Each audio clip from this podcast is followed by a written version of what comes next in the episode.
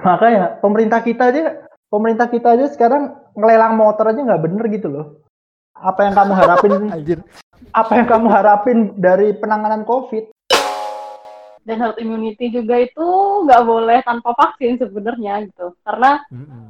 yang udah terang-terangan mencoba itu kan Swedia dan mereka pun sampai saat ini dengan kematian yang lebih tinggi dari negara cukup tinggi dari negara-negara tetangganya pun infeksi rate-nya cuma 7,5 persen loh dengan kematian segitu.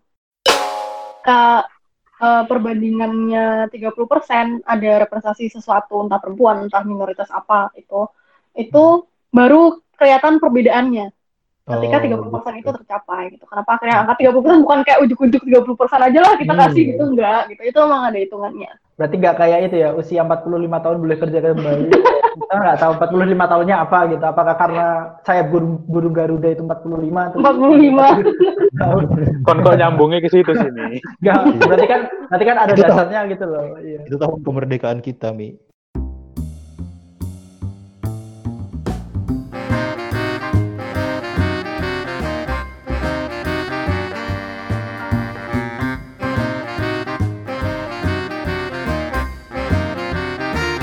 Selamat datang di podcast Our Tusen untuk episode Breaking News. Masih dengan saya Hilmi. Saya Reza. Dan saya Juli. Kita udah kemarin habis upload episode kelima sama teman kita. Ceritakan tentang pengalamannya di karantina di rumah hantu. Di episode kali ini kita kembali lagi dengan episode Breaking News yang mana tidak kalah menariknya dengan episode-episode kita biasanya dan juga di episode breaking news ini kita nggak cuma bertiga doang nih kita lagi-lagi mengundang tamu. Tapi sebelum aku bakal ngepresent tamunya siapa aku mau mempromosikan bahwasanya podcast Our Two Cent ini udah punya sosial media yang mana kalian mungkin bisa mendapatkan update-update terbaru dari podcast Our Two Cent baik itu nanti ada episode baru atau mungkin kita buka section komen buat dimasukin di podcast itu di at podcast our two cent di Instagram. Nah, di episode kali ini karena aku ngomong kita nggak bakal bertiga doang, jadi di episode kali ini kita kedatangan tamu yaitu Weda. Hai Weda, apa kabar? Halo, Halo. baik. Oke, di episode kali ini kita mau bahas apa nih Mas? Apaan nih? Ada tiga kan tadi, apa lima? Atau empat aja? Lima sih Mas bukannya satu dieliminasi ya tadi ya? Kenapa kita bahas teknis yang... di sini? Lanjut aja. Ya nggak apa-apa dong. Oh ya nggak apa-apa. Gak usah diprotes dong. Iya, iya, iya. Kan namanya breaking news, gak ada persiapan Hilmi. Ya ada, ya ada, ya ada, boleh, boleh, boleh. Mungkin kita. Oke, okay, bahasa. Iya. Silakan. Hmm, bahas bahasan pertama itu soal new normal yang kayaknya dipaksakan. Terus nanti soal komposisi perempuan di gugus tugas Habis itu nanti kita ngobrolin sedikit soal yang lagi rame di Twitter. Ada feminis yang protes soal komposisi perempuan di sebuah apa komunitas fotografi ya? Iya ya. Iya mas. Yang terakhir soal pelecehan seksual di kamp ya yang soal penanganan COVID di eliminasi aja ya. Benar benar benar. Kita di episode kali ini kan ngundang Weda nih. Kita lihat-lihat di episode sebelumnya emang kita selalu ngundang tamu itu cowok. Iya sebelum kita diserang sama SJW SJW karena tidak representasi tidak ada representasi perempuan makanya kita ngundang mulai. Dari mulai iya nggak sih? Biar ya kita mencegah lah sebelum adanya. Mana nih representasi Aduh. perempuan? Uh. oke lanjut masih silakan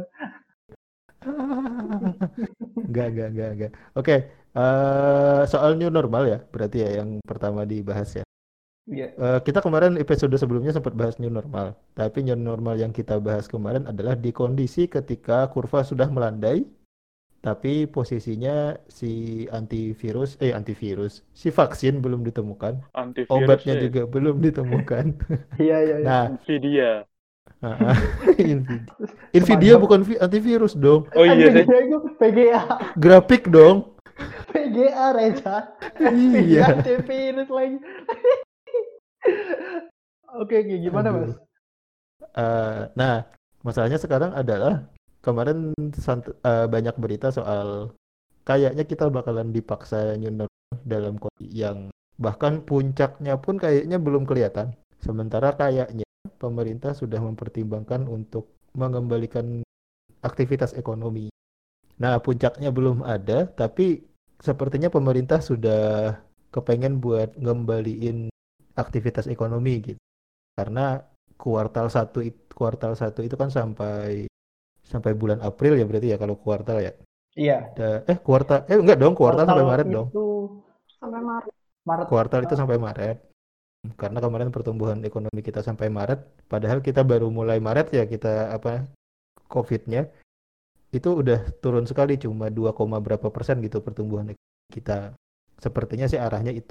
Nah, menurut teman-teman gimana? Ini kan Apakah juga bener-bener Iya, sebenarnya kita ngomong kayak gini karena udah ada langkah dari pemerintah juga ya untuk mempersiapkan new normal yang ada di Indonesia. Kayak kita kan ini take di tanggal 28. Di hari kemarin itu kalau nggak salah presiden kita Jokowi itu udah uh, apa ya namanya inspeksi ke salah satu mall buat mempersiapkan new normal di Indonesia ini. Tapi uh, kalau menurutku ya, kalau new normal Gak di cuma Indonesia, mall sih, Mi. Iya sih, kemarin di beberapa stasiun tempat MRT juga. Iya. Kalau menurutku Indonesia ini kayak gini loh. Um, anggap aja negara-negara di dunia ini satu umur semua di SD. Terus negara-negara lain ini udah naik ke kelas 2, kelas 3, kelas 4 sampai kelas 6. Indonesia ini di kelas 2 dia nggak naik 2 tahun nih. Nah, giliran teman-temannya ini udah kelas 6 mau daftar SMP, tiba-tiba Indonesia nih, wah, kayaknya aku juga perlu daftar SMP nih. Padahal dia belum melalui step 2 tahap di kelas 5 sama kelas 6 gitu loh. Terlalu gimana ya? Memaksakan untuk mengikuti negara-negara lain yang mulai menjajaki new normal. Iya, iya, iya. Kalau UN-nya nggak ikut nggak apa-apa lah ya, karena UN juga udah dihapusin ya. Iya, analoginya gitu sih. Kalau kalau menurutku sih, terlalu kan seharusnya sebenarnya uh, dari WHO sendiri untuk menjajaki new normal itu kan sebenarnya ada beberapa step yang harus dipenuhi terlebih dahulu. Betul. Apa aja itu mas yang uh, tadi sempat dikirim tuh? Ada oh, empat iya. step. Itu uh, itu screenshot dari. Ada lima. Iya ada lima. Ada screenshot dari temanku yang dokter itu jadi harusnya ke new normal itu melewati lima ini high testing rate.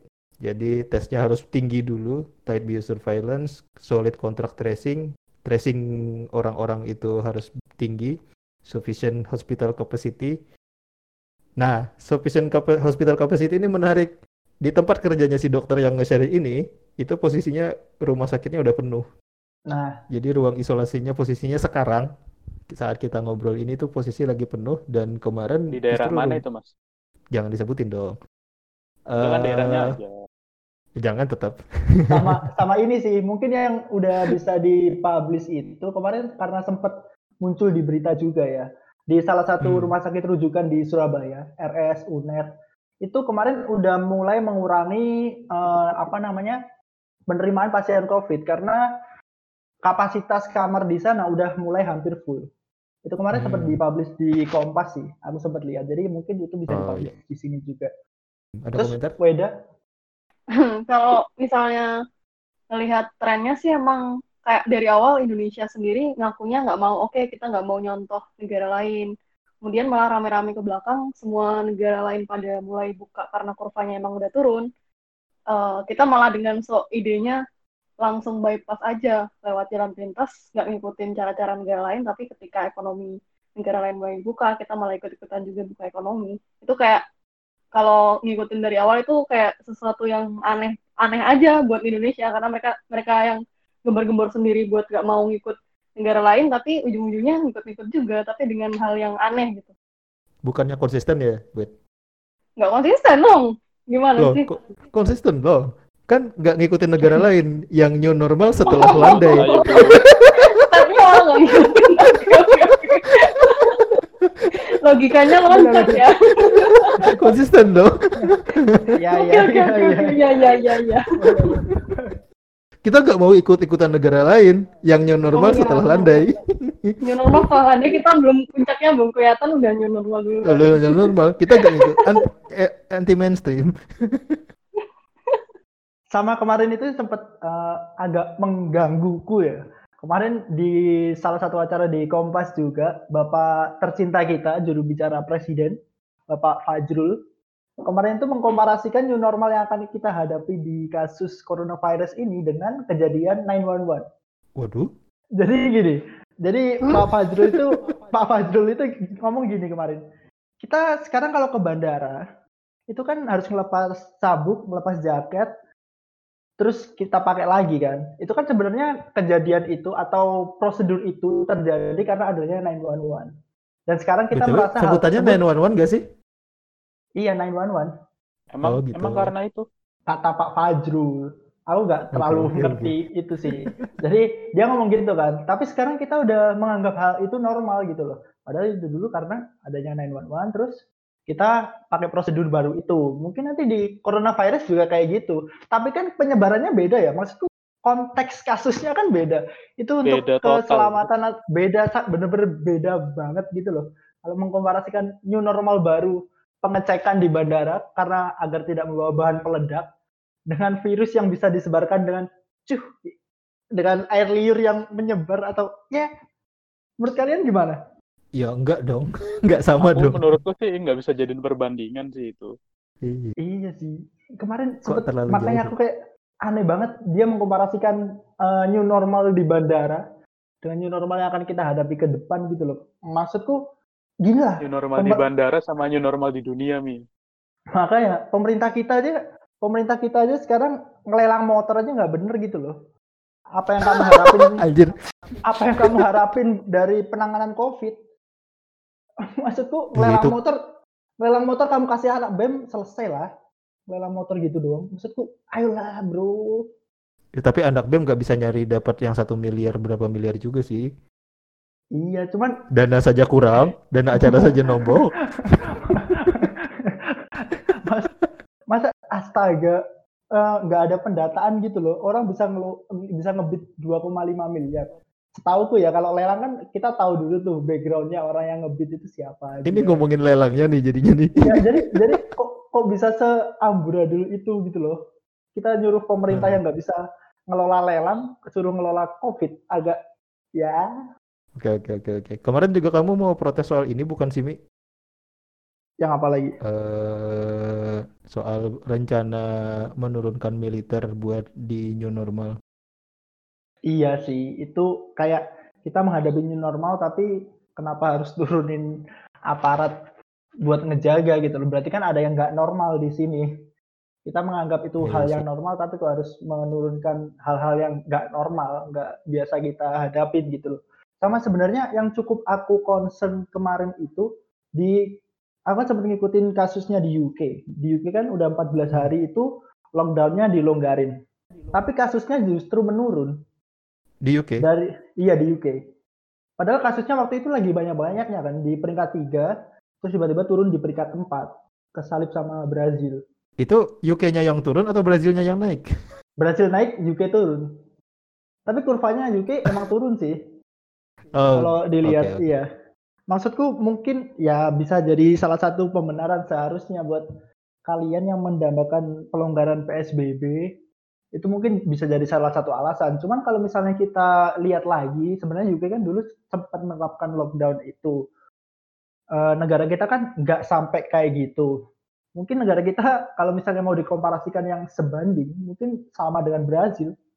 Kalau menurutku, maksudku pemerintah Brazil kan memang fokusnya ke ekonomi bahkan nggak terlalu nggak uh, terlalu fokus ke penanganan COVID, agak abai malahan kalau aku melihat itu. Sekarang kasusnya lagi banyak-banyaknya banget di Brasil itu bahkan bisa dikatakan uh, per hari itu per hari atau per minggu ya kemarin angka kematian hampir 600-an. Terlalu ya begitulah. Kenapa jadi serius banget ini bahasnya? Kalau aku, aku mau aku mau ngomong yang soal UK itu tadi juga sempat ramai aku baca kenapa kalau dugaanku ya karena aku juga bukan orang uh, apa ahli virus atau epidemiologi cuma uh, itu bisa jadi karena emang ketika kemarin kasusnya tinggi itu kan mereka akhirnya memutuskan buat lockdown padahal sebelumnya konon mau nerapin herd immunity juga kan tapi hmm. akhirnya karena kasusnya tiba-tiba membludak akhirnya mereka mutusin buat lockdown selama berapa minggu ya itu aku lupa terus kemudian karena kasusnya udah mulai eh kalau kasusnya waktu itu naik terus akhirnya karena mereka kayaknya emang nggak kuat sama dampak ekonominya akhirnya memutuskan buat ngelonggarin lockdownnya relaksasi malah justru kasusnya turun. Itu kalau menurutku justru mungkin gara-gara akibat lockdown yang sebelumnya.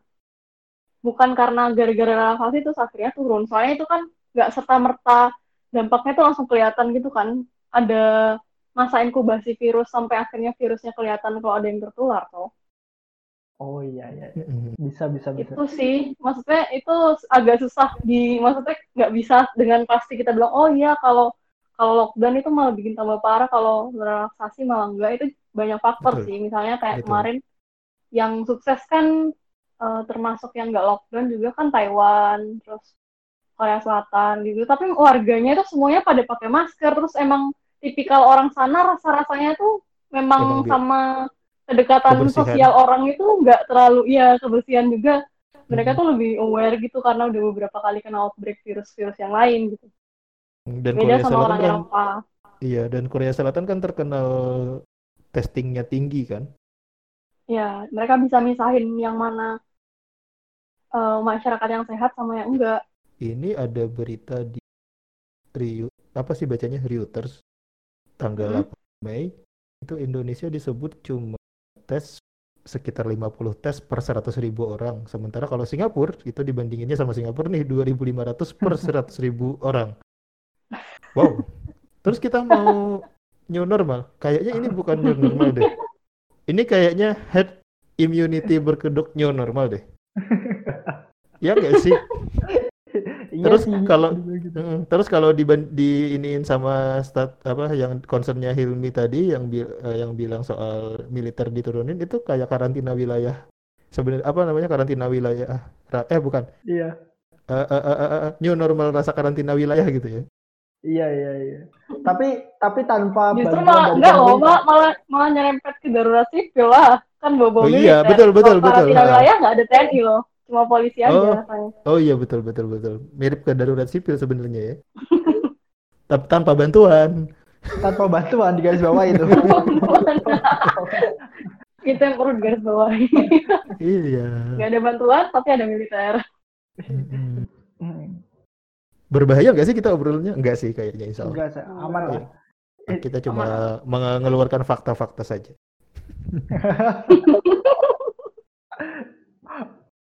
Ada lagi yang mau dibahas masalah ini new normal? Aman sih kayaknya sudah yang ya, kayaknya tadi kesimpulannya memang kayak minimal ya head immunity new normal berked eh head immunity berkeduk new normal. Uh. Sama rasa sebenarnya rasanya ini darurat sipil sih. Rasanya ya. Tapi kalau misalnya masalah herd immunity ya, aku koreksi aku juga salah. Semiwiu, correct me if I'm wrong. Jadi kalau misalnya herd immunity itu kalau nggak salah ada eh, step-step uh, yang harus dilalui terlebih dahulu gitu loh. Berapa persen masyarakat itu udah kebal dari virus corona, jadi orang-orang yang kebal ini nanti bisa melindungi orang-orang yang belum memiliki antibodi terhadap coronavirus. Kalau mau menerapkan herd, herd immunity. Mau data dari oh, iya, mana dan, itu? Dan herd immunity juga itu nggak boleh tanpa vaksin sebenarnya gitu. Karena mm -hmm. yang udah terang-terangan mencoba itu kan Swedia dan mereka pun sampai saat ini dengan kematian yang lebih tinggi cukup dari tinggi. Hmm. negara cukup tinggi dari negara-negara tetangganya pun infeksi rate-nya cuma 7,5 persen loh dengan kematian segitu. Negara Skandinavia yang lumayan maju loh. Mm -mm. Ya tahu sendiri lah kita maksudnya kemampuan rumah sakit sistem kesehatan kita sama mereka udah pasti kalah jauh. Mm-mm. Iya iya iya. iya. Oke kayaknya aman sih soal ini. Cukup normal ya, cukup lah kita udah terlalu panjang banget masalah breaking news new normal. Terus lanjut ke ini sih yang mungkin jadi concern beberapa orang. Masalah apa tadi mas? Gugus tugas. Iya, uh, di gugus tugas katanya komposisi perempuannya kurang akibatnya apa? Jadi bukan sekedar bukan ini bukan sekedar iseng-iseng tanpa alasan ya. Iya. akibatnya adalah uh, aturan-aturan covid itu kurang mempertimbangkan dari sisi perempuannya. Iya gimana? Monggo monggo. Weda duluan mungkin. Jadi di bidang kesehatan sendiri kan perempuan itu pasti nggak bisa disamakan sama laki-laki kan. Nah uh, kita punya uh, hal-hal yang harus dipertimbangkan kayak misalnya ketika hamil, ketika ibu melahirkan atau menyusui itu kan penanganannya penanganannya pun perlu penanganan khusus gitu. Jadi ketika uh, kalau kawan-kawan lihat sendiri gugus tugas struktur gugus tugas pusat maupun daerah itu representasi perempuan sangat amat minim gitu karena itu emang dari segi apa namanya komposisinya sendiri emang lebih banyak laki-laki bahkan di gugus tugas pusat pun Kementerian Pemberdayaan Perempuan dan Anak itu malah nggak masuk sebagai gugus tugas pusat, di mana itu kayak aneh aja gitu. Padahal uh, kalau kita ngelihat di pelaksana sendiri, perawat Indonesia itu 71 persennya itu perempuan loh. Hmm. Kayak okay. uh, eh, ketimpangan antara yang melaksanakan apa kok melaksanakan yang membuat aturan dengan yang pelaksana di lapangan itu kayak timpang banget gitu. Akhirnya akibatnya yaitu ketika memikirkan uh, suatu aturan mereka pasti standar yang digunakan itu bukan standar perempuan ataupun mempertimbangkan penanganan khusus untuk perempuan tapi ya udah yeah. Uh, secara umum perlunya perlunya dalam tanda kutip laki-laki itu paling ABC ABC ABC satu dua tiga itu aja gitu jadi mereka nggak mempertimbangkan apakah perlu uh, rumah sakit khusus untuk ibu melahirkan yang perlu di daerah itu kayak gitu. Padahal uh, kita tahu sendiri ketika perempuan dipaksa di rumah, terutama yang ibu yang sudah eh ibu uh, orang tua yang oh, orang tua si perempuan yang udah menikah itu mereka kesulitan untuk dapat kontrasepsi yang kemudian akhirnya banyak kehamilan yang tidak direncanakan. Oh iya bayi-bayi COVID ya. Bayi-bayi generasi COVID. Bayi-bayi COVID, Mas. Apa namanya? Gitu. Uh, Meskipun tadi Oh, silakan Mas Zul. ya, ya, ya, ya, ya. Aku agak sedikit nyambung ke Weda tadi sebenarnya. Uh, meskipun tadi mungkin uh, pertimbangan-pertimbangan yang hadir saat ini bukan disengaja untuk mendiskriminasi perempuan. Itu cuma karena ya laki-laki kemampuan berpikirnya spektrumnya cuma sampai segitu gitu loh. Nah, akhirnya tapi justru di situlah keberadaan perempuan di pengambil kebijakan soal COVID ini penting gitu ya kan? Enggak, tapi aku mau ngomong gini, uh, hmm. seberapa apa ya? Impactnya itu seberapa besar sih kalau misalnya nanti perempuan ada representasinya lah bisa dibilang gitu di gugus tugas COVID ini. Bahkan kita yes. uh, sebenarnya gini loh, masalah representasi sendiri itu menurutku bukan bukan salah bukan salah satunya jalan yang bisa diambil untuk memenuhi hak yang seharusnya dipenuhi dari perempuan itu sendiri. Betul. Bahkan bahkan kita sekarang kan di DPR menurutku sangat dipaksakan ada kuota berapa persen? 25 persen, 20 persen ya aku lupa. 30 persen. 30 persen. Nah.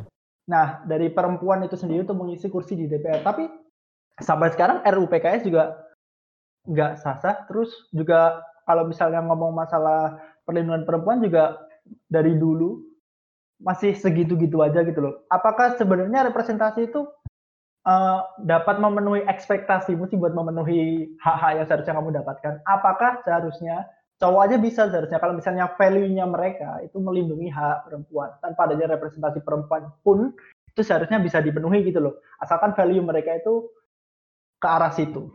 Kalau menurutmu gimana? Apakah penting sih representasi itu? Sepenting apa juga? Hmm, kalau menjawab itu, kayaknya maksudnya perlu dilihat lebih jauh gitu loh, nggak kayak serta merta kamu ambil satu bagian iya. kecil. Kenapa nggak uh, dua? Kenapa sih uh. akhirnya DPR representasi perempuan itu kenapa sih harus dipaksakan harus ada oh harus ada 30% biar memenuhi kuota.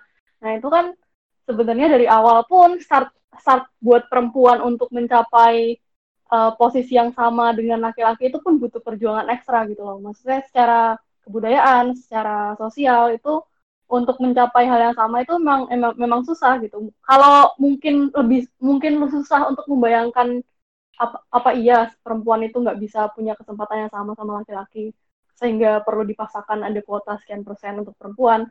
Bayangkan aja uh, di kampus-kampus Indonesia sendiri kan ada kuota khusus buat mahasiswa timur mahasiswa dari Indonesia Timur. Nah, itu juga bisa dipakai sebagai uh, perbandingan mungkin untuk kalau susah dipahami kenapa harus ada kuota untuk perempuan yang secara khusus disiapkan gitu.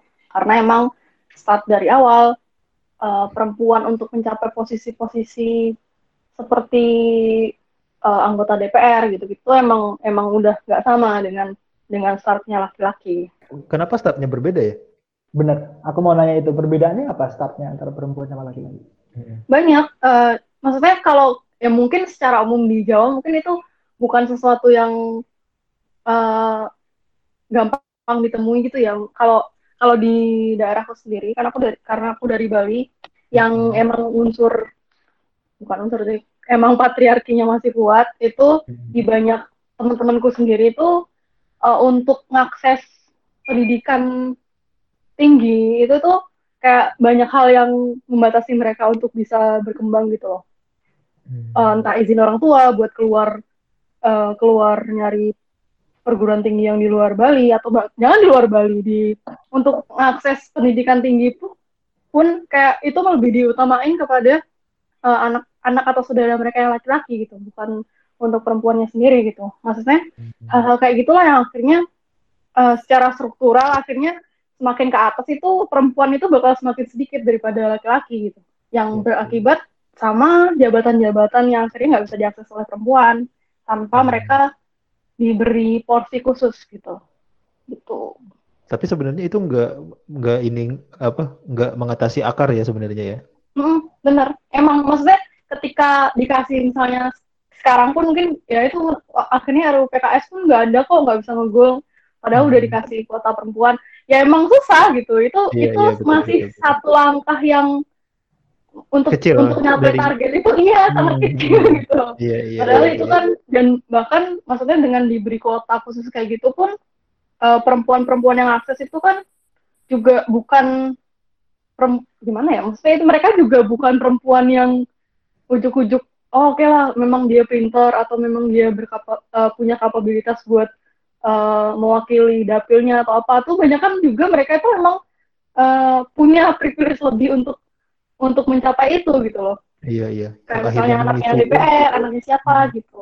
Iya, yang akhirnya mengisi sekarang pun kuota itu sebenarnya orang-orang yang startnya sama dengan laki-laki gitu. Startnya sama dengan laki-laki, hmm. ya. Mungkin karena satu Reza sama Hilmi di Jawa gitu ya, yang mungkin sudah agak kurang ininya. Terus mereka di kota juga posisinya. Jakarta sama sidoarjo ya kalian ya. Mungkin -hmm. karena privilege yang dialami jadi nggak jadi nggak berasa kalau ada start yang berbeda itu antara laki-laki dan perempuan.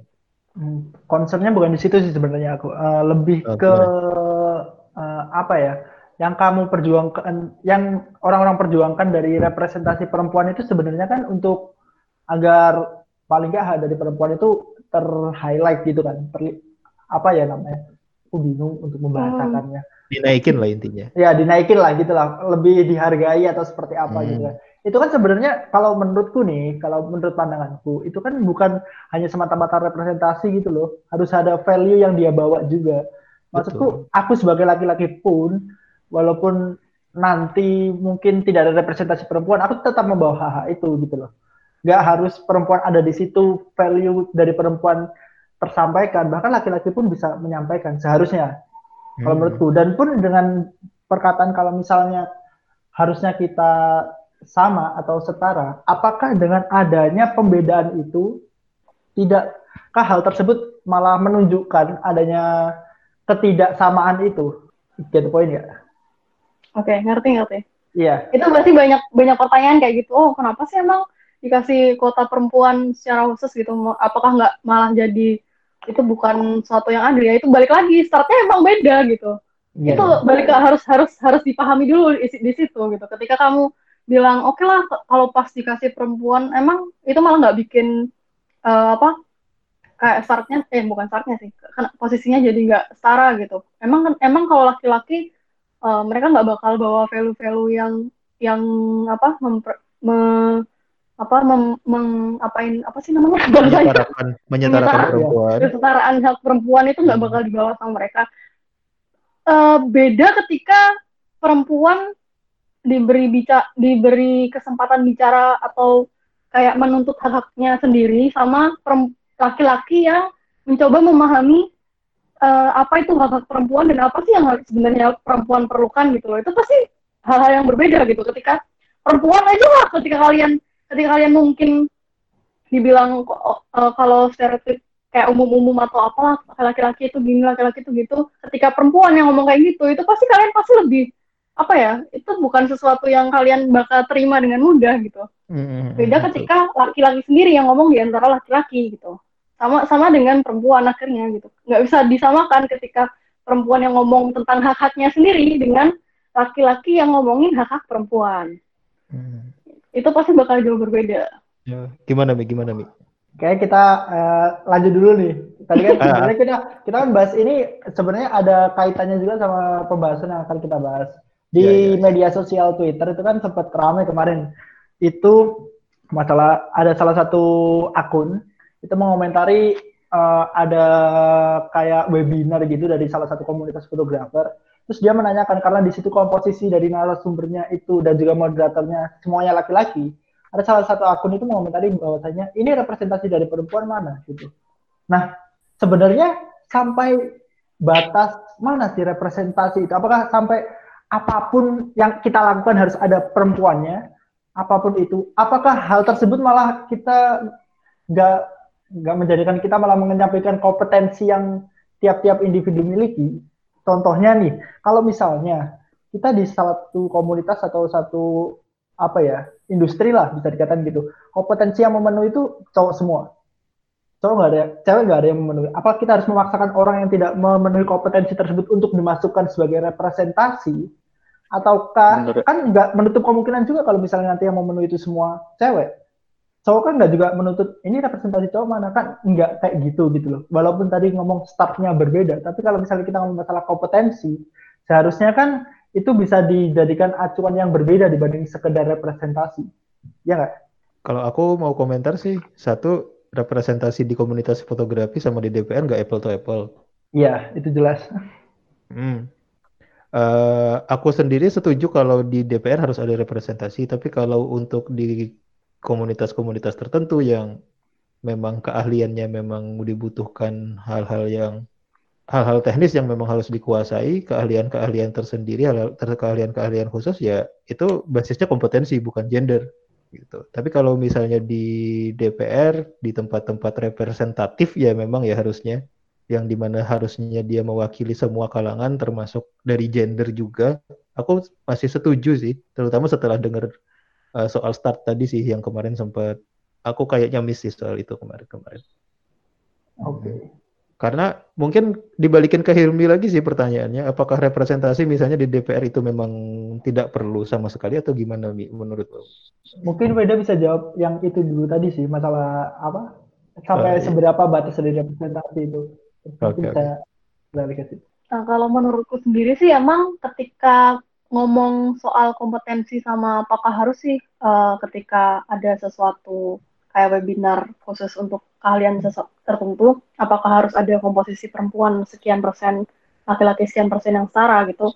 Itu balik lagi ke ketika ngomongin masyarakat yang idealnya memang perempuan dan laki-laki oh, untuk mengakses ya itu kemampuan awal lagi. Rasanya aku bakal balik selalu balik ke sana sih, itu bakal hmm, selalu balik ke sana karena uh, kenapa pertanyaannya adalah bukan kenapakah harus uh, perempuan itu akhirnya ketika ditanyain kan maksudnya ada kenapa nggak ada representasi perempuan? Ya itu balik lagi kenapa sampai nggak ada fotografer perempuan yang ahli yang sampai bisa jadi uh, pembicara di uh, webinar fotografi gitu loh. Hmm. itu kan pertanyaan itu harusnya jadi pertanyaan lanjutan gitu ketika ada orang yang menanyakan uh, kenapa nggak ada representasi perempuan? Ya pertanyaan ke bawah akhirnya oh emang susah kok yang jawab aku aku sempat ngikutin perdebatan itu uh, yang yang bikin webinar tuh akhirnya jawab, uh, ngejawab si orang yang nanya ini, uh, oh emang susah perempuan untuk kompetensi uh, fotografer ini emang uh, susah dicari gitu. Nah pertanyaan lanjutan, kenapa sampai fotografer perempuan itu susah dicari gitu loh? Hmm, itu akhirnya kan membawa pertanyaan-pertanyaan selanjutnya gitu. Dan ya, itu, itu pasti balik, balik balik lagi balik lagi ke uh, kesusahan perempuan ketika mengakses apa pun itu gitu sebenarnya. Oke, okay. itu sih mungkin secara yeah. budaya, secara sosial gitu ya. Uh, misalnya pasti uh, lebih susah. Uh, cewek kumpul malam-malam latihan fotografi misalnya. itu lebih ke omongan kan pandangan kan, kan pandangan kan pandangan umumnya agak eh, beda lah ya. Sementara di masyarakat yang ideal hal itu tidak akan jadi masalah gitu. Mm-hmm. Hal-hal sekecil itulah gitu ya. Nah, kalau Helmi tadi menjawab pertanyaanku gimana? Kalau representasi DPR apakah perlu ya? Yeah, kalau menurutku nggak perlu sama sekali representasi di kasih kuota itu menurutku hal yang malah kalau misalnya mungkin aku uh, janganlah jangan aku menempatkan diriku sebagai perempuan. Mungkin kalau kelompokku sendiri lah bisa dikatakan aku memiliki sebuah kelompok lalu kelompokku itu diberi saatlah diberi kuota khusus agar salah satu representasi dariku itu dipaksakan untuk masuk ke situ menurutku itu sebuah penghinaan buat aku sendiri gitu loh buat kelompokku dan juga diriku sendiri. Uh, seakan-akan seakan-akan kalau aku itu dianggap nggak mampu kompetensiku kompetensi dari kelompokku dan juga aku secara individu itu dianggap kurang mampu untuk masuk ke uh, apa ya namanya tempat itu. Jadi kita harus seakan-akan kamu dapat tempat segini ya udah sini sini sini. Kamu kok uh, apa kompetensimu memenuhi atau enggak kamu tetap dapat kuota segini itu malah menurutku ya nggak nggak gimana ya malah kalau hmm. aku sendiri merasa hmm, malah kurang dihargai. Hmm, aku menarik. Uh. Aku menarik pertanyaan agak lebih dalam lagi sih, karena tadi kan contohnya kan contoh imajinatif ya, jadi kita nggak tahu yeah. ukuran ukurannya apa. Kita yang agak apple to apple itu contoh soal yang dibilang Weda soal mahasiswa dari timur tadi. Apakah kuota mahasiswa dari timur itu tidak penting? Kuota mahasiswa dari timur itu penting. Kenapa? Nah. Karena gini, mahasiswa dari timur, wah aku sebenarnya agak takut bahas ini ya. ngomong aja Mi, wes ngomong. Asli takut banget. Oke lah kita cari yang aman. Kan biasanya nggak takut ngomong-ngomong apa. Soalnya itu yang paling itu yang paling yeah. apple to apple karena itu pula yang kelihatan. Kita kemarin udah bicara juga soal kesenjangan teknologi di timur sama di Jawa. Yeah. Kesenjangan fasilitas di sana, kesenjangan pendidikan apalagi gitu. Nah, itu lebih gampang memang dilihatnya buat jadi contoh start yang berbeda tadi gitu loh. Hmm. Makanya iya, jadi... aku aku pro di di di di di kota DPR karena aku pro di kota mahasiswa timur. Benar. Kenapa pro di DPR tapi kaitannya ke pro mahasiswa timur? Start karena di mana yang berbeda antara pemilihan wanita yang mencalonkan diri sebagai calon legislatif sama mahasiswa timur yang dari awal mungkin dari dia pendidikan dasar emang fasilitas yang dia dapatkan nggak sama dengan di pulau-pulau lain. Kamu udah nangkap belum tadi soal budaya oh, bagaimana yeah. orang melihat perempuan tadi? Iya iya iya budaya orang ah, melihat start, di situ uh, dari orang tuanya oh. ngarahinnya nanti ke mana, terus orang tuanya okay. melihat anaknya belajar perempuan belajar itu terutama yang di daerah-daerah ya. Kalau hmm. yang di kota sih emang nggak ada bedanya lagi. Oke. Okay. Hal ini mungkin susah dipahami sih, mungkin karena aku sama Mas Jo juga, maksudnya itu pasti kita sering sering tahu lah di tetangga-tetangga kita atau saudara-saudara kita sendiri yang Oh iya, kita orang kita orang luar Jawa ya. Kita orang luar Jawa, jadi kita paham gitu. Iya iya iya. Iya. Tapi kalau perempuan-perempuan di Surabaya, di Jakarta memang cenderung lebih ini. Aneh ya. itu ketika kamu kamu punya anak satu cewek satu cowok di Surabaya atau di Jakarta gitu terus satunya kamu kasih sekolah kedokteran satunya udahlah nggak usah nggak usah lanjut S1 gitu nggak usah sampai SMA aja nanti kamu nikah aja bentar lagi sama orang uh, gitu kalau di Jakarta oh, masih aneh gitu loh itu di Jakarta kalo, aneh kalau di Jakarta aneh gitu tapi kalau di daerah itu banyak terjadi gitu oke oke sementara okay. representasi DPR itu harusnya nasional ya ya ya ya tapi tapi gini kalau misalnya kita ngomong masalah kembali ke budaya ya apakah yang seharusnya kita perbaiki sebesar itu betul? Kenapa kita mulai dari grassrootsnya dulu? Betul. Hmm. Makanya kita tadi sepakat ini sebenarnya perubahan yang sangat kecil. Simbolis, perubahannya iya cuma ya udah. bukan uh. perubahan bukan perubahan budaya memang. Harusnya yang terjadi adalah perubahan budaya. Tapi okay. uh, eh, jalurnya adalah lewat lewat cara kecil ini naikin representasi perempuan. Kenapa 30%? Mungkin karena memang sebelumnya cuma bisa nyampe 25% misalnya. Oh, kalau nggak salah aku sempat ngikutin itu. Kenapa kuotanya 30% hmm. itu karena uh, katanya hitung-hitungan aku lupa itu hitungan apa itu sosiologi atau apa. Uh, ketika uh, perbandingannya 30% ada representasi sesuatu entah perempuan entah minoritas apa itu itu baru kelihatan perbedaannya ketika tiga puluh persen itu tercapai gitu. Kenapa akhirnya angka tiga puluh persen bukan kayak ujuk-ujuk tiga puluh persen aja lah kita hmm. kasih gitu enggak gitu. Itu emang ada hitungannya.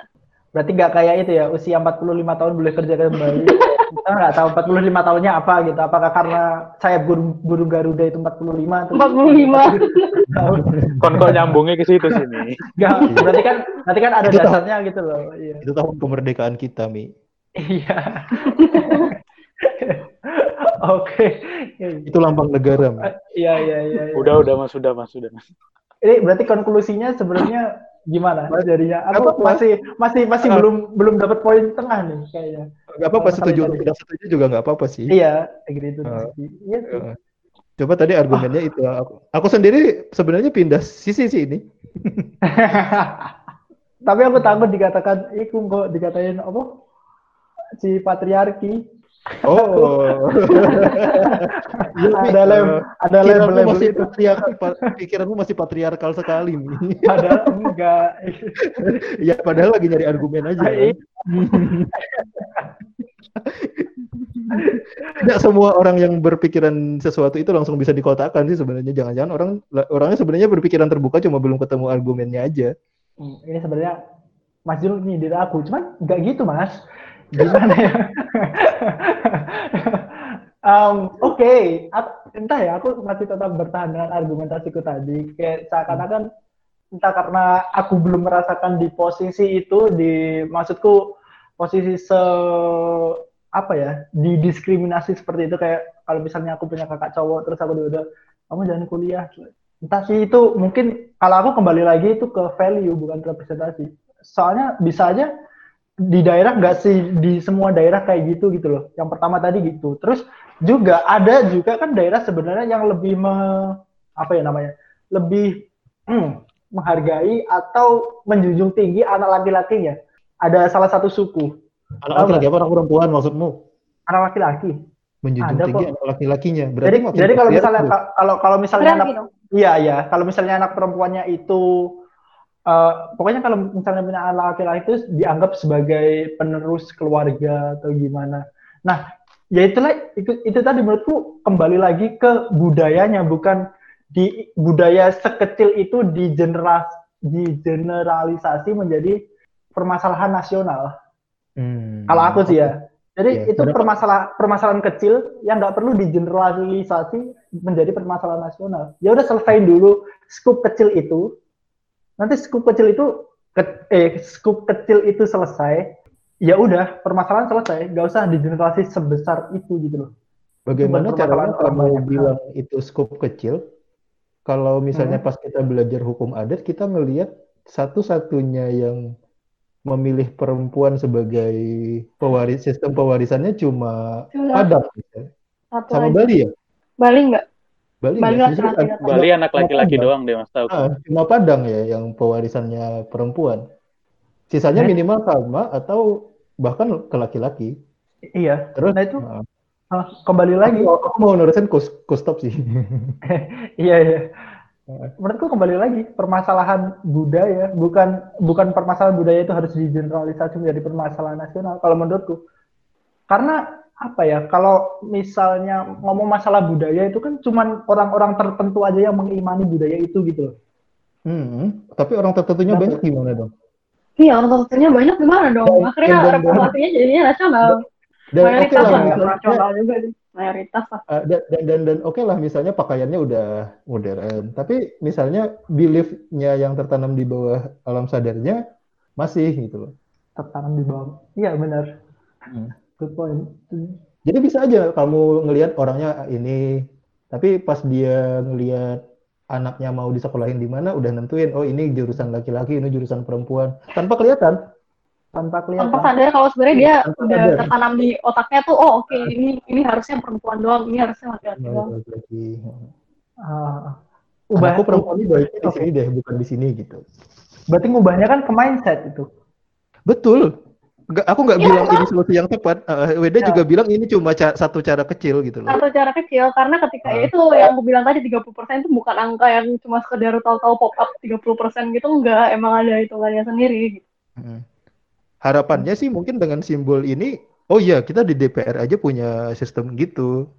Oh iya, berarti maksudnya dan itu maksudnya ketika dikasih tak potong dulu maksudnya ketika iya. ketika dikasih akses perempuan 30% itu kan harapannya ngubahnya tuh dari atas ke bawah gitu bukan dari bawah ke atas karena perempuan dari atas ke bawah pasti itu lebih gampang sebenarnya iya, paksaan iya. dari atas ke bawah itu lebih gampang daripada dari masyarakat baru merubah ke atas karena itu susah banget perubahan budaya itu bukan sesuatu yang gampang dirubah gitu Oke, kembali lagi ke perubahan budaya sama stigma tadi kan. Tadi stigma sama budaya kan dikaitin kalau misalnya uh, oke okay, mungkin di mindset kita ini bukan pekerjaan buat perempuan, ini bukan jurusan buat perempuan. Bahkan laki-laki pun mendapatkan stigma itu. Kalian pernah merasakan itu nggak? Kalau misalnya kita mungkin dari juru masak, mungkin ada orang yang beranggapan kenapa kamu laki-laki jadi juru masak? Atau mungkin jadi pekerjaan yang biasanya dilakukan perempuan, mungkin bidan, perawat. Tapi kan faktanya laki-laki banyak jadi chef nih. Iya, iya, tapi ada orang yang memandang itu bukan pekerjaan laki-laki gitu loh itu kan sebenarnya cuma permasalahan kecil yang biasa kita hadapi sehari-hari gitu kan kita juga gak, kita juga nggak minta kayak karena kita dilakuin kayak gitu harus ada representasi kita nih betul gitu. uh, gini nih menjelaskan soal budaya itu cuma menjelaskan soal start yang berbeda tidak hmm. mengarah ke soal apa namanya kenapa di situ kenapa di suatu bidang kenapa di suatu bidang perwakilan gender A atau gender B itu gender B itu kurang? Kalau aku ya aku nggak sampai ke situ. Aku cuma melihat bahwa uh, kamu melihat di fotografi di perwakilan perwakilan perempuan di fotografi perwakilan perempuan di chef atau perwakilan laki-laki di di masak memasak ini aku nggak melihat itu apple to apple dengan yang di DPR gitu. Ini ada apa sih? Reza nih berisik banget. Masuk lu barusan. Iya. Enggak. Ya, aku nggak aku nggak ngelihat itu apple to apple ketika kita membicarakan DPR uh, perwakilan di DPR dengan uh, pekerjaan di tempat-tempat tertentu tadi. Aku nggak ngelihat itu. Aku nggak sampai ke situ lah ini ini. Oh, oke okay, oke. Okay. Saat budaya tadi cuma soal oh ya kita butuh karena di DPR itu sebenarnya haknya setara, benar-benar setara. Dan kita butuh sistem perwakilan di dewan perwakilan kita yang benar-benar punya itu gitu Hmm. Okay. Terutama dari gender yang kelihatan gitu ya. Tapi ya nggak apa-apa, agree to disagree. Iya, Kayaknya benar. ini jadi diskusi perempuan sih, breaking iya. newsnya. Kayak seru. Iya. Seru kalau misalnya kita seru dibahas sendiri. Di bedah. Iya, bedah sendiri nggak apa-apa. Uh, uh, ayo. Karena beda banget deh pandangannya. Aku mulai diserang dua orang lagi. Ayo lanjut lagi. Sebenarnya ini jatuhnya udah bukan breaking news, Mas. iya. iya. Mas, udah satu setengah jam lebih. Oke, kita lanjut lagi ke topik ke berapa tadi? Keempat ya? Empat topik terakhir. Pelecehan seksual. Oke. Okay. Ya. Gimana itu pelecehan seksual? Sampai di mana batas pelecehan seksual, terutama yang verbal? Itu dulu. Aku sih, Sampai... aku sih pertanyaanku itu sih. Bentar, mungkin ini dulu. Kata-kata nggak senonoh mungkin mas. Kita apa kasih... yang nggak senonoh? Apakah manggil nama atau neng atau panggilan-panggilan tertentu itu kalau sudah? Kalau cuma kayak manggil neng doang emang pelecehan. Nah bener. Apakah nah, itu gitu misalnya? Ya aku nggak tahu, aku nggak tahu. Ya. Monggo ada yang berpendapat. Apakah itu bisa dikatakan catcalling? Mungkin karena aku ngomong misalnya ada orang jalan cewek gitu, bajumu bagus, apakah itu catcalling? Terus kayaknya rambutmu bagus deh, mukamu cantik, Apakah itu eh, bukan suatu gitu. komplimen, pujian atau gimana? Atau tergantung Kayaknya, ada kita balik, ngomong. Balik ke pikiran orangnya lagi nggak sih? Kita butuh pikiran jawaban siapa? dari Pikiran siapa? Pikiran yang dipanggil atau pikiran yang memanggil?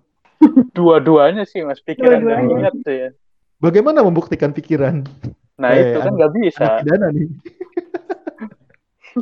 Kalau misalnya pelecehan-pelecehan yang non verbal, udah udah insya Allah udah aman lah ya.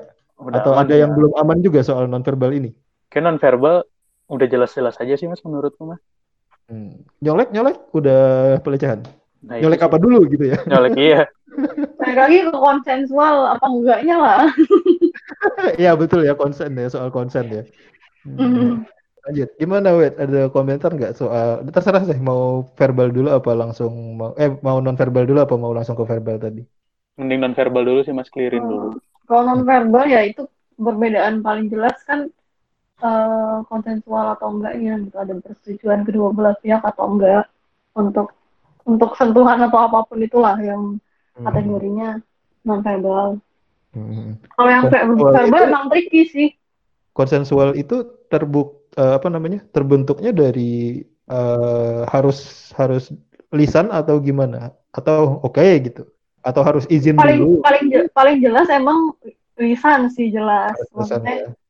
nah dan ya kenal kenal eh ada ada namanya pemerkosaan dalam rumah tangga pun itu kan Iya. Oh, iya, nggak nggak serta merta ketika ketika itu pasangan sah sekalipun itu uh, konsensual itu bisa serta merta didapat. Hmm, betul betul betul betul betul. Gitu. Itu susah sih emang harus case per case terus kayak bisa dilihat gitu. Apakah uh, ada persetujuan secara verbal? Oke, okay, uh, boleh dilakukan ADC gitu. Banyak sih itu faktornya susah susah susah juga sih kalau dikategoriin. Maksudnya apakah harus iya uh, kedua belah pihak harus bilang setuju atau enggak? ataukah cuma dengan uh, gestur tubuh doang kelihatan nyaman atau enggak nyaman itu bisa kelihatan konsensual atau enggak enggak tadi mungkin masalah perempuan kita bisa bahas di episode selanjutnya gila seru juga tadi aku belum iya. nemu jawaban soalnya serius aku sampai, sampai sekarang masih belum nemu kayak biasanya kan kalau berdiskusi kan ada di tengah ini nih titik, tengah. Uh, titik tengahnya paling kan kita menyetujui di kedua belah pihak tadi benar-benar lagi ya udah berseberangan berseberangan aja Hmm. Cuman itu mengingatkanku kembali sama hmm, ini di sebenarnya kan value manusia itu berbeda-beda. Gak bisa ketemu, emang emang sebenarnya itu gak bisa ketemu di tengah gitu loh. Hmm. Ngerti gak? Gitu poin ya. Kalau misalnya mungkin orang Islam sama orang Kristen mau ngobrol tentang agama mereka dalam waktu empat hari empat malam, dia pulang juga tetap Kristen sama Islam juga. Mm -hmm. Tapi hmm, entah sih kalian mungkin memiliki pandangan lain?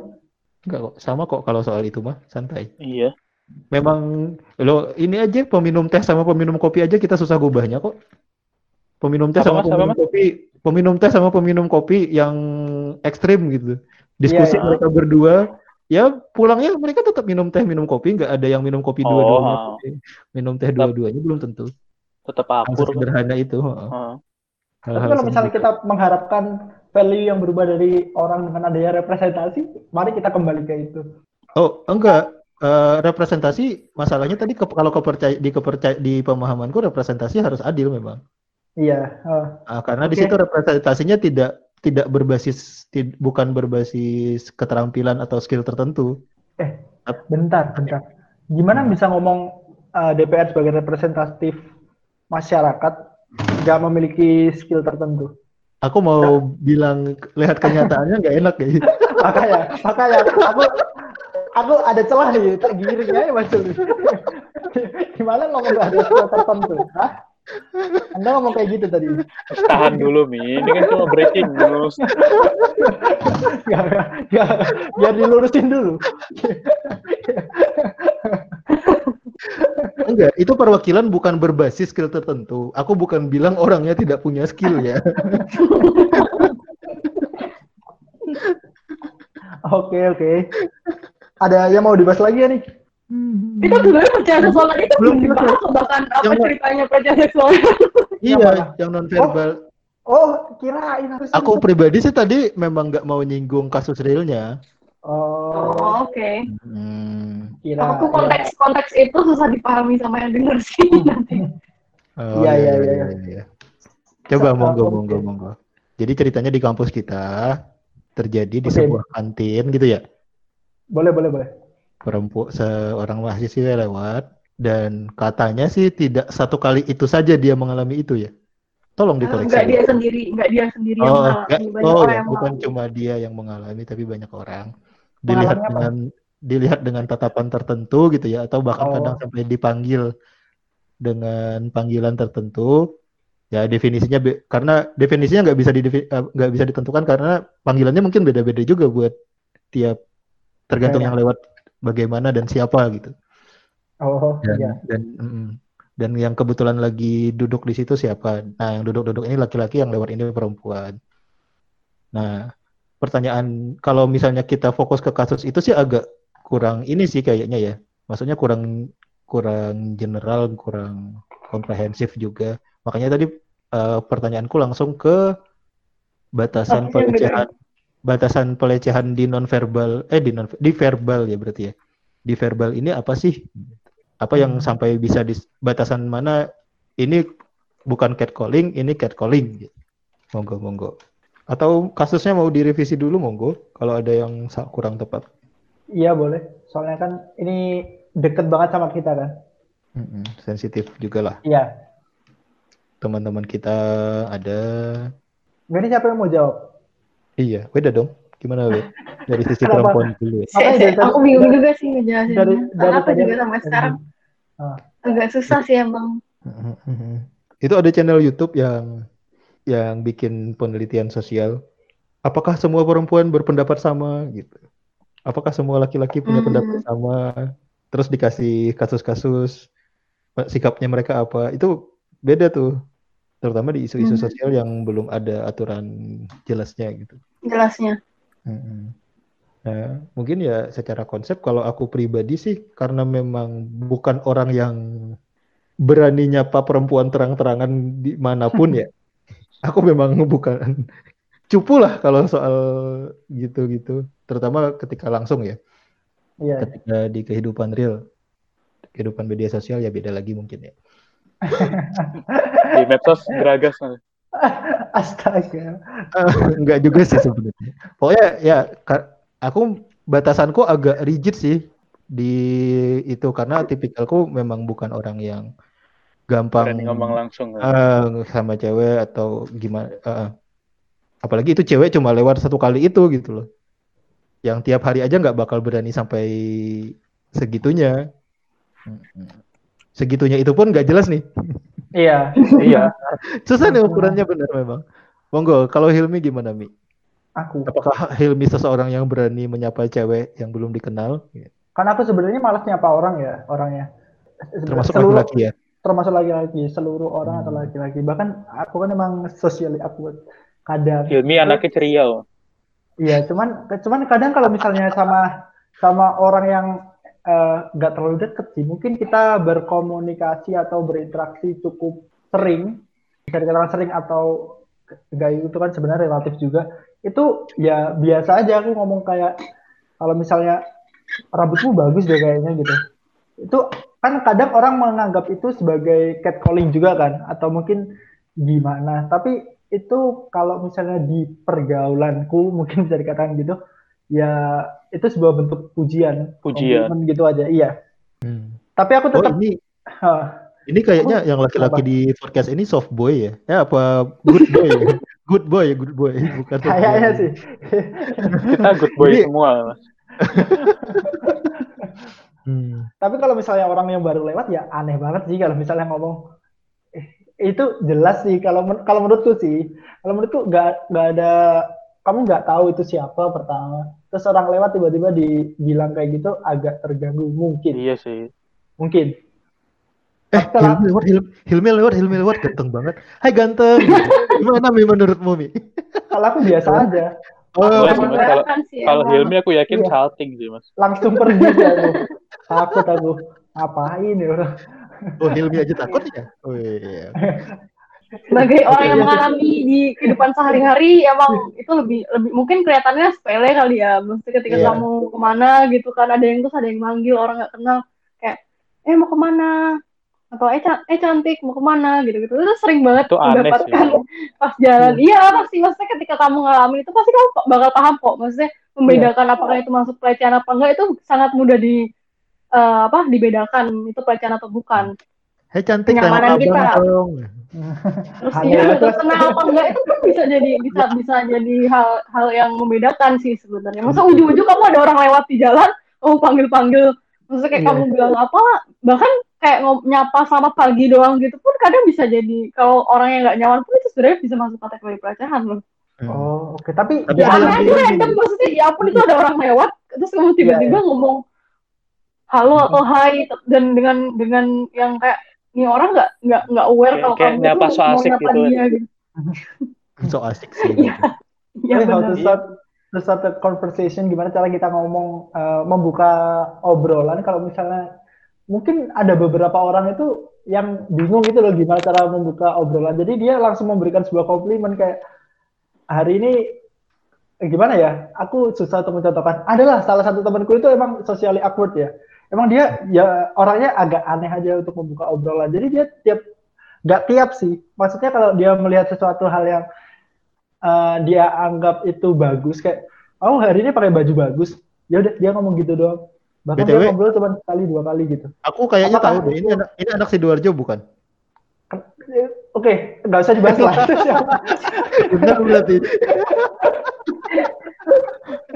ya ya udah, ya udah. Jadi kayak kayak gitu doang. Uh, tapi kan nggak ngerti tuh orang yang menerima apakah itu dianggap sebagai sebuah pujian atau bukan. Ya itu tadi sih kembali lagi ke emang kita menilainya agak susah juga. Kenapa? Tapi dia nggak ngomong itu ke orang lewat kan? Enggak. iya dong. ya tapi kan, kan itu yang bajunya uh, bagus deh nggak gitu kan? Enggak, tapi kan itu dia dia menggunakan itu untuk memulai obrolan gitu loh. Hmm. Jadi kan ya balik lagi ke konteks ke konteks sih mungkin ya. Iya. Iya. Maksudnya kita dan apa tujuannya tujuannya orangnya itu ngomong itu apa? Itu kan bisa dibedakan gitu dengan iya. dia, dia muji atau dia mau nggodain orang itu kan. Hmm. Sebenarnya bisa. Yang berbeda Tapi kadang-kadang nggak mau jujur aja. uh, ah aku cuma nyapa doang kok. Enggak. Ah, enggak nyapa enggak, doang loh itu. Iya iya iya iya iya iya ya, boleh boleh. tapi begini tapi begini. Pembelaan pembelaannya ada. Kayaknya dulu gitu nggak apa-apa deh kok sekarang jadi nggak boleh? Gitu loh pembelaan oh, okay. kayaknya dulu asik-asik aja deh nyapa cewek kayak gitu. Kok sekarang kayak... jadi serba nggak boleh kayak aku banyak yang sensitif gitu mas ya sekarang. uh, iya dianggapnya sekarang semua orang jadi lebih sensitif gitu loh. Apakah memang benar kita jadi lebih sensitif atau sekarang kita sebenarnya lagi memperjuangkan yang benar? Bisa keduanya sih. Makanya aku bilang konteks hmm. itu penting. Ketika misalnya aku nih uh, mungkin hmm. orang ketika uh, aku kan tinggal di desa kan ya hitungannya gitu waktu di Bali kan. Yeah. Ketika aku di jalan gitu mungkin ada orang yang kenal aku entah dari keluarga besarku yang aku nggak kenal atau misalnya memang pernah ketemu di mana terus tiba-tiba nyapa aku di jalan dengan konteks yang mungkin sebenarnya aku nggak nyaman di situ tapi karena secara kebudayaan nyapa orang di jalan saya mau ke mana gitu-gitu tuh sesuatu yang lumrah dilakukan itu bukan pelecehan gitu loh Mm-hmm. Ketika ketika mau, terjadi mau, di kota besar mungkin beda lagi gitu loh. Uh, tapi hal semacam itu tuh bisa bisa jadi tricky juga sih, ya itu beda. Tapi beda nanya, konteks, tapi gitu. nanya mau ke mananya di kampungmu pakai hai cantik enggak? hai cantik mau ke mana? Iya juga sih. Iya juga sih. Enggak dong. Enggak sih, iya, memang enggak. Iya, iya, iya. Tapi kan maksudnya ketika membedakan kan kan kadang ya kayak aku tadi ngasih contoh kan tiba-tiba ada orang lewat di jalan terus kamu bilang selamat pagi out of nowhere gitu tiba-tiba aja gitu. Uh, itu maksudnya Enggak, misalnya ya padahal maksudnya kata-katanya tuh nggak ada nggak ada unsur-unsur apa pun memuji atau apa itu tapi bisa jadi kategori pelecehan seksual ya itu trik itu balik lagi ke konteks sih tujuannya orang itu nyapa apa gitu. Tapi gini, kalau misalnya kita uh, bisa apa ngesahin RUU PKS kan salah satu pasalnya ngatur soal catcalling nih. Hmm. Apakah itu nanti kalau misalnya kita dari membahas banyak banget uh, tergantung konteksnya, terus tergantung orang menerima itu seperti apa? Apakah nanti pasal itu gak jadi pasal karet jadinya? Pasal karet. Nah, pembuktiannya susah. Nah, pembuktiannya susah. Harus ada sih. Iya harus ada emang. Cuman ya itu kan agak susah tuh. Tadi iya, kita bahas aja emang susah banget, tapi kan emang itu yang sedang diperjuangkan kan. Emang kan banyak banget orang yang dilecehkan baik secara verbal itu, tapi ya kembali lagi uh, gimana ya? Kok aku tiba-tiba di sini jadi orang yang pertama terkesan patriarki, kedua terkesan menolak RUU PKS. Ah, aku salah salah nge-branding diriku di episode ini. enggak, enggak, enggak. Itu itu pertanyaan awam kok, enggak masalah. Enggak yeah. Aku aku memandangnya gitu sih. Kamu, yeah, kamu yeah. hanya enggak bu, bukan nggak paham sih ya. Uh, lebih aku... ke kurang bertemu orang-orang yang pernah mungkin mengalami pelecehan seksual atau apa gitu. Hmm. Kurang yeah. ketemu pandangan-pandangan yang beda aja. Hmm. Iya, iya, iya, iya. Iya, iya, iya. Nanti aku pas nge-share podcast episode ini tak bilang, ayo dengerin pendapat patriarki si Hilmi. aduh, aduh. Ini Hilmi akan terdengar patriarkal sekali. Patriarki sekali. Salah di episode ini. Oke, ada lagi yang mau dibahas? Dia udah terlalu terlalu breaking untuk breaking. Iya, iya, iya. iya. Terlalu breaking, terlalu dalam untuk masing-masing. Iya. Kita mungkin hampir tadi, dua jam. Ah, enggak, enggak, kan ada yang dipotong nanti. udah terlalu panjang juga kita bahas masalah breaking news tadi. Pertama kita bahas new normal, terus bahas masalah representasi perempuan di gugus tugas COVID. Lalu lanjut ke permasalahan representasi perempuan.